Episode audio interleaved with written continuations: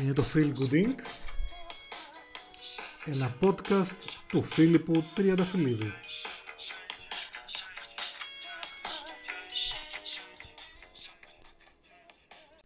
Καλησπέρα σε όλους. Είμαι ο Φίλιππος και ακούτε το Feel Good Inc. Ένα επεισόδιο του καινούριου project που θέλω να τρέξω. Ένα podcast ε, το οποίο δεν ξέρω γιατί ακριβώς ήθελα να το κάνω.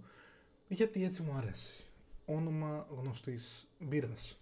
Τώρα, αν αυτή η γνωστή μπύρα θέλει να χορηγήσει το επεισόδιο αυτό, μπορεί να με βρει στα σχόλια ή στα ε, DMs, αλλά μέχρι τότε δεν την αναφέρω και θα μείνει ως έχει.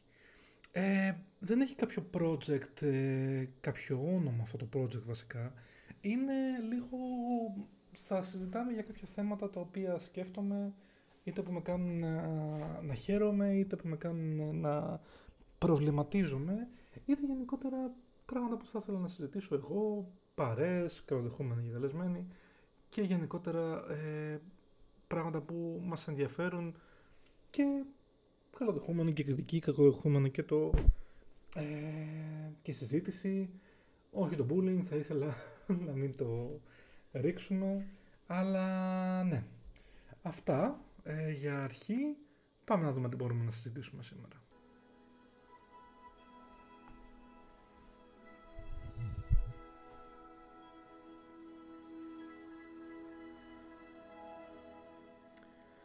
Λοιπόν, αρχικά κάποια πράγματα για τον εαυτό μου. Ε, είμαι ο Φίλιππος, είμαι 32. Ήθελα από μικρός να κάνω ραδιόφωνο τόσο γιατί μου άρεσε να έχω ένα χώρο που να λέω τα δικά μου όσο και γιατί μου, πάντα μου άρεσε σαν ε, λογική το να έχεις ε, να ακούσει έναν άνθρωπο ο οποίος δεν τον ξέρεις και δεν σε ξέρει αλλά λέει κάποια πράγματα που συμφωνείς, διαφωνείς.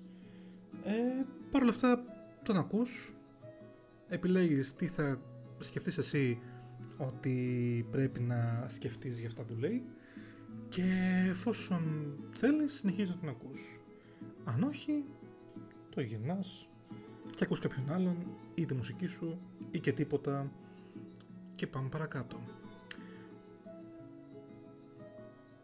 Ο δεύτερος λόγος που ήθελα να κάνω πάντα ραδιόφωνο ήταν ότι μου αρέσει να βάζω τη δική μου μουσική.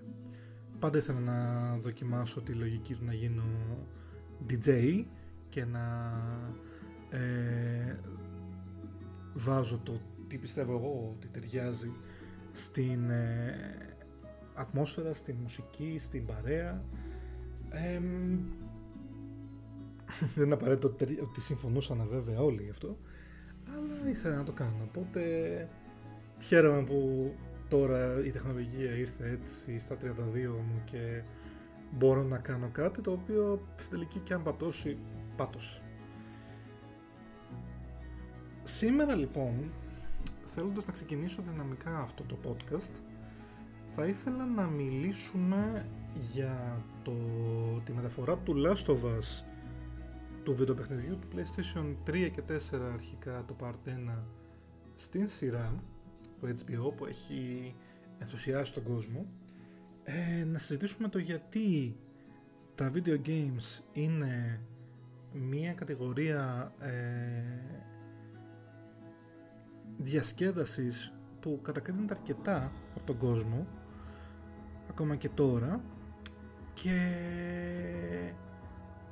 πώς είναι αυτή η μεταφορά του παιχνιδιού στην τηλεόραση και βεβαίως ε, ό,τι άλλο προκύψει στην διάρκεια της συζήτησης. Το The Last of Us λοιπόν, το Part 1 πλέον, επειδή υπάρχει και Part 2, ε, βγήκε το 2013 από την εταιρεία Naughty Dog, μια εταιρεία που ίσως για τους πιο πολλούς είναι γνωστή για το Crash Bandicoot που παίζαμε μικρή ε, τα τελευταία χρόνια έχει ενηλικιωθεί πάρα πολύ και κάνει παιχνίδια τα οποία και προκαλούν αντίποση στους ε, ε, παίχτες αλλά και είναι τρομερά μεγα, πολύ καλή η ιστορία τους και η υπόθεσή τους. Ε, το Last of Us είναι λοιπόν το διαμάντι της ε, Naughty Dog μαζί με το Uncharted. Ε, η λογική του είναι ένα παιχνίδι ζόμπι αλλά η αλήθεια είναι ότι τα ζόμπι στο παιχνίδι αυτό έχουν ένα δεύτερο ρόλο. Πιο πολύ σημασία έχει η, η αγάπη στην ιστορία αυτή. Η ιστορία ξεκινάει ε, σύμφωνα με τη σειρά, θα πω, ε, το 2003, όπου ξεσπά η, ε, η ορδή των ζόμπι, ο ιός που, τους, που μεταλλάσσει τους ανθρώπους. Ε, παρεπτόντως είναι, είναι πολύ είναι πολύ τρομακτικό γιατί μπορεί και να συμβεί. Δεν είναι καθόλου καλή η... το background μουσικής για αυτή τη συζήτηση που κάνω τώρα, αλλά ε, θα, θα, θα, συνεχίσω και θα ταιριάξει καλύτερα θεωρώ. Ε,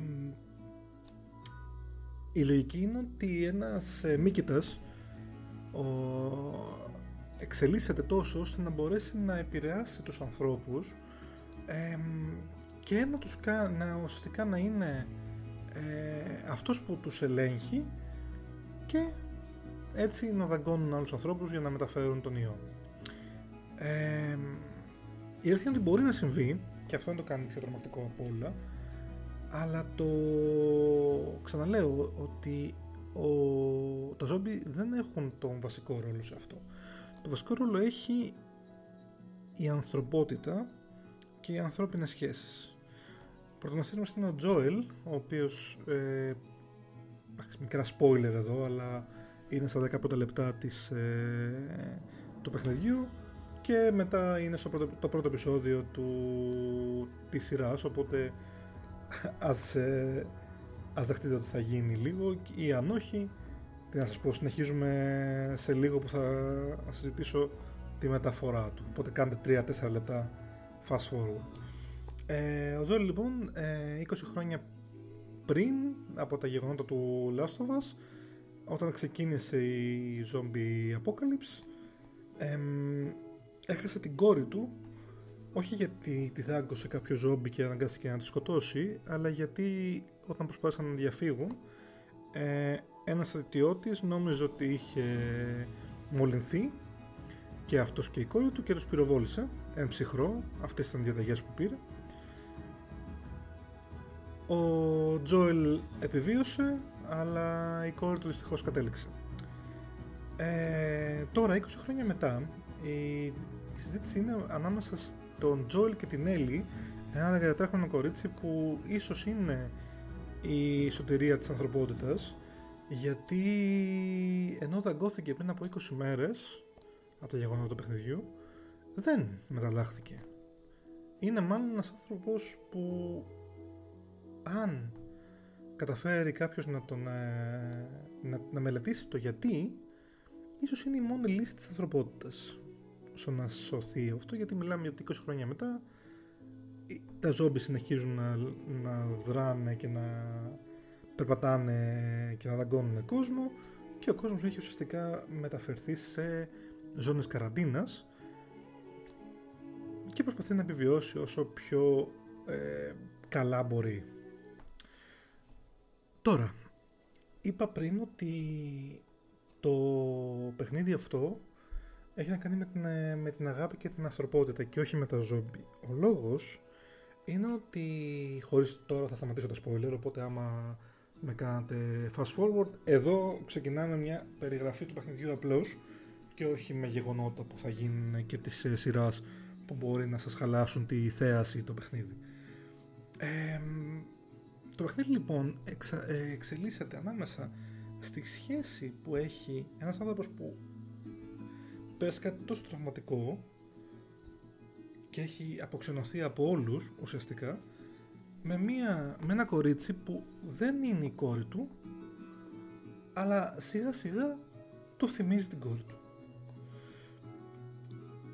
Βάσει αυτού βλέπουμε μέσα στο παιχνίδι πολλές εξελίξεις σχέσεων πόσο εύθραυστος είναι ο ανθρώπινος νους και η κοινωνία πόσο εύκολα μπορείς να βγάλεις κάποια συμπεράσματα για τον συνάνθρωπό σου και για την... Ε, και στο βωμό του ότι φοβάσαι τι θα πάθεις άμα τον εμπιστευτείς, άμα ανοιχτείς ε, καταλήγεις να γίνεις ένα ε, τείχος άψυχο και δεν ανοίγεις κανέναν, δεν αφήσεις κανέναν να μπει μέσα. Αυτό μπορεί να, ο μόνος τρόπος που μπορείς να το αντιμετωπίσεις είναι να κάνεις ένα leap of faith. Αν καταφέρεις να δεχτείς ότι όλοι οι άνθρωποι είναι ενδυνάμει καλοί ή ενδυνάμει κακοί, νιώθω ότι μπορείς να εκτιμήσεις πολύ περισσότερο τις κινήσεις τους και να ε, να εκτιμήσεις όχι με την έννοια του θετικού, με την έννοια του να το εκτιμήσεις, να υπολογίσεις το τι κάνει ο καθένας και αν σου κάνει καλώς, αν δεν σου κάνει πας παρακάτω και αφήνεις τα πράγματα όπως είναι να τα χειριστεί κάποιος άλλος ίσως. το καλό με τη συγκεκριμένη ιστορία είναι ότι και οι δύο χαρακτήρες δεν είναι οι ήρωες όπως έχουμε συνηθίσει να λέμε τους ήρωες ότι είναι full καλή, είναι full ε, relatable με τους ε, ανθρώπους που παίζουν ή βλέπουν το παιχνίδι, ε, τη σειρά συγγνώμη. αλλά είναι άνθρωποι, άμα καταφέρεις να μπεις σε μια λογική του εγώ σε μια τέτοια κατάσταση σε, μια, σε ένα zombie apocalypse και αυτό τι θα έκανα, πώς θα αντιδρούσα, πώς θα συμπεριφερόμουν. Θα ήμουν άνετος και θα εμπιστευόμουν τους ανθρώπους ή θα είχα κλειστεί κι εγώ και θα πυροβολούσα ή θα έτρεχα μακριά από οποιονδήποτε με πλησίαζε. Και για αυτόν τον λόγο λοιπόν είναι πολύ ωραίο αν καταφέρεις να μπεις στη λογική του να ε, βάλεις τον εαυτό σου σε αυτήν την κατάσταση, να δεις πώς συμπεριφέρονται αυτοί οι άνθρωποι μέσα στο παιχνίδι, μέσα στην υπόθεση τέλος πάντων για να μην ε, ε, λέμε και ξανά για το παιχνίδι για τη σειρά, γιατί μιλάμε ουσιαστικά για μια πολύ καλή μετάβαση του παιχνιδιού στην σειρά, οπότε η ίδια ιστορία είναι σε ένα 80% ε, οπότε αυτό που είναι σημαντικό είναι να δεις πέρα από τα ζόμπι. Αν καταφέρεις να αντιμετωπίσεις το ότι ε, έχει και κανένα δυο ε, κυνηγητά, έχει και κανένα δυο ζόμπι που θέλουν να σου φάνε τα μυαλά, είναι μια πολύ όμορφη ιστορία που δεν θέλω να τη χαλάσω σε κανέναν, αλλά θα ήθελα να, τη... να, να, να συζητήσουμε στο επόμενο κομμάτι το αν είναι η μετάβαση τόσο καλή όσο θα έπρεπε.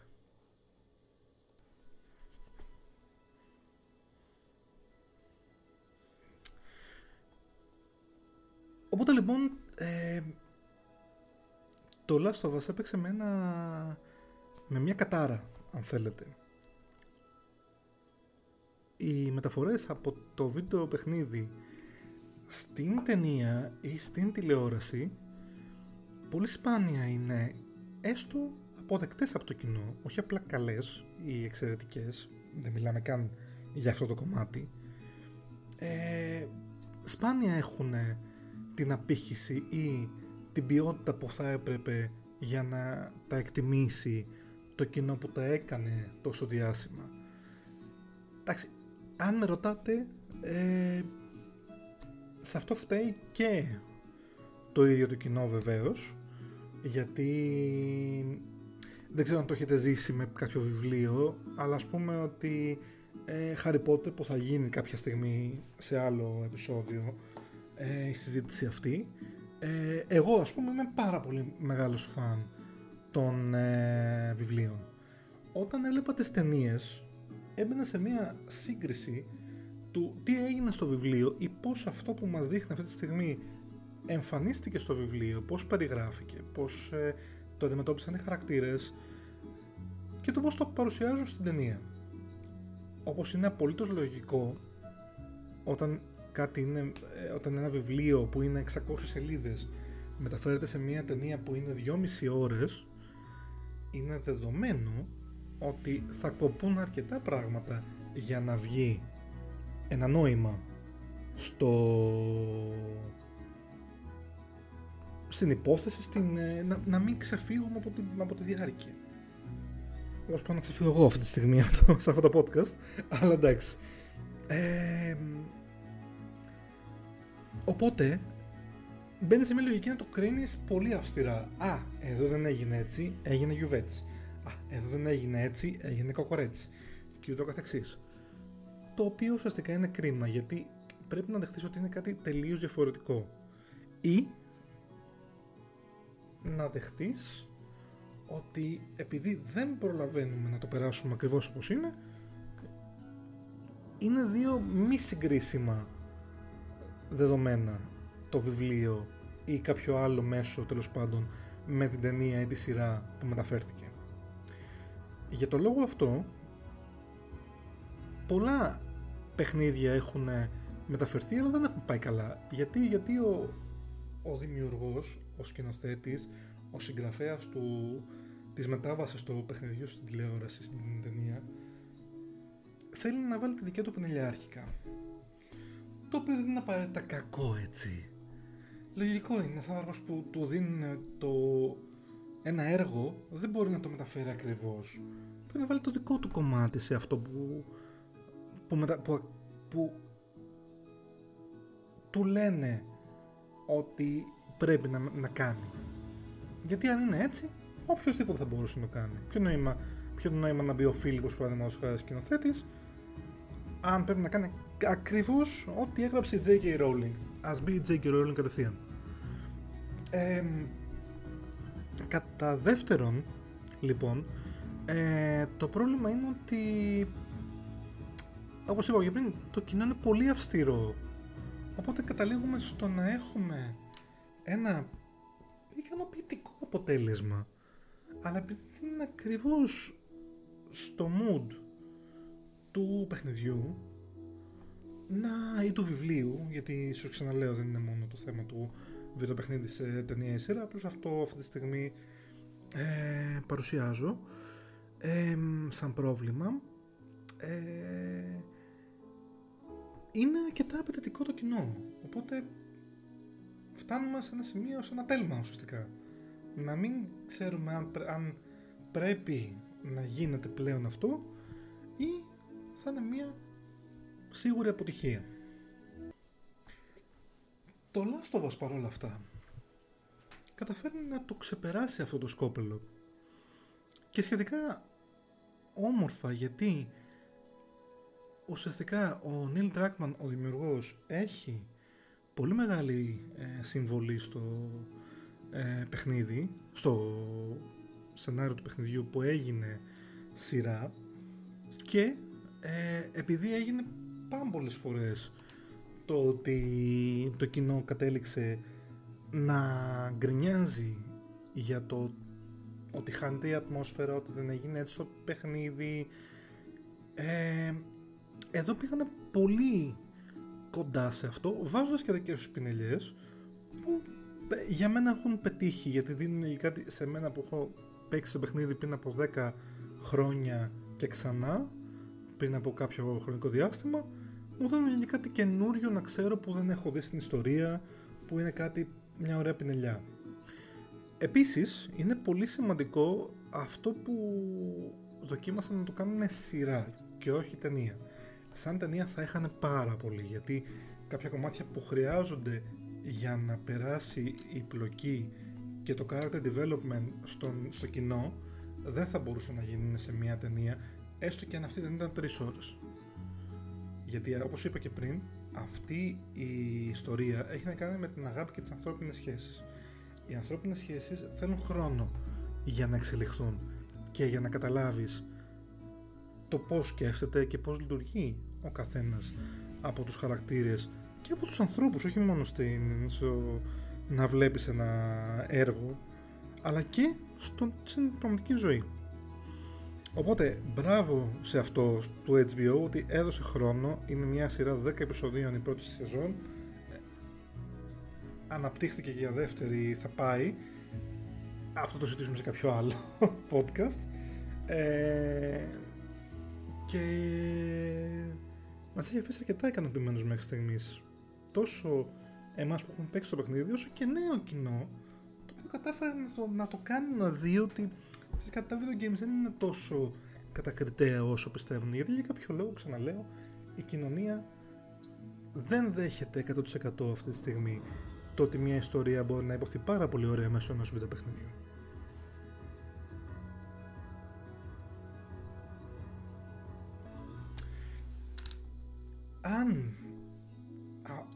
Ένα μάθημα το Last of στον κόσμο είναι ότι πάντα υπάρχει ελπίδα ότι όλοι οι άνθρωποι έχουν το δικαίωμα στο να αγαπήσουν και να αγαπηθούν και ότι μερικές φορές είναι πολύ εύκολο να κρίνεις κάποιες καταστάσεις και κάποιους, ε, κάποιες πράξεις ανθρώπων ε, απ' έξω ενώ όταν θα μπεις εσύ στα παπούτσια αυτού του ανθρώπου θα μπορούσε να κάνεις κάτι το ίδιο ή κάτι, κάτι ακόμα χειρότερο.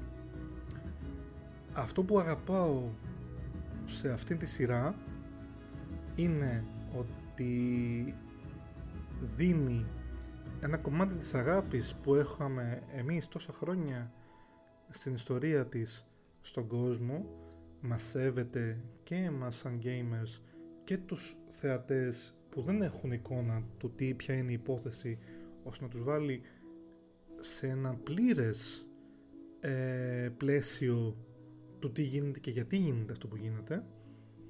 Και γενικότερα ίσως να έχουμε έχουμε τέσσερα επεισόδια ακόμα να δούμε της πρώτης σεζόν αλλά ίσως να έχουμε την, το σπάσιμο της κατάρας